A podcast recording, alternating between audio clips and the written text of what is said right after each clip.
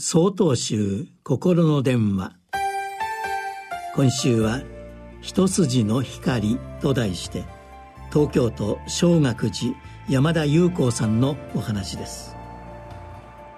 今月21日は大本山総持寺を開かれた経山常勤禅師の誕生日。大祖豪丹会です。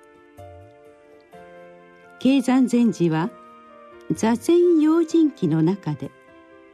常に大いなる慈悲の心を持って座禅の功徳をすべての人に巡らしなさいとお示しになりました。今年の7月タイ北部の洞窟にサッカー少年12人とコーチ1人が取り残されたというニュースが世界を駆け巡りました。連日の雨で洞窟に水が入り込み出られなくなったのです。発見されたのは行方不明になって9日目でした。浸水が激しく救出活動は難航しましたが少年たちはダイバーの付き添いで狭い洞窟内を泳いで移動し奇跡的に全員助かったのです。真っ暗な洞窟の中救助が来るかさえわからない不安。食べ物も時間感覚もなくなっていたでしょう。いつ水が迫ってくるかという恐怖を少年たちはどのように耐えたのでしょうか。前僧侶だったコーチが洞窟内で座禅を教えていたというのです。それは自分自身がしっかり立つためそして救助を信じて待つ間少年たちを何とかして助けたいと願ったコーチの大いなる慈悲でした。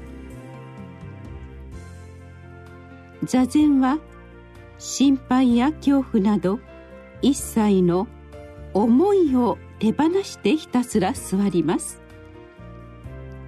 命の危機迫る中コーチを信じて皆が一つになって必死に座った座禅は余念なく純粋で少年たちの心の救いになったに違いありません。洞窟内に初めてテレビカメラが入った時暗闇を照らした一筋の光の中誰も取り乱すことなくむしろ合唱して感謝を表した少年の姿が感動を呼びました。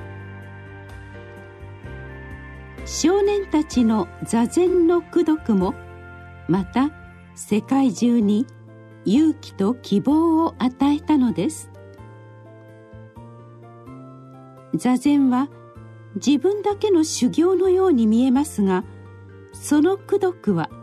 私たちの思いをはるかに超えて苦しむ人の心の闇に一筋の光を届けることができるのです。11月27日よりお話が変わります。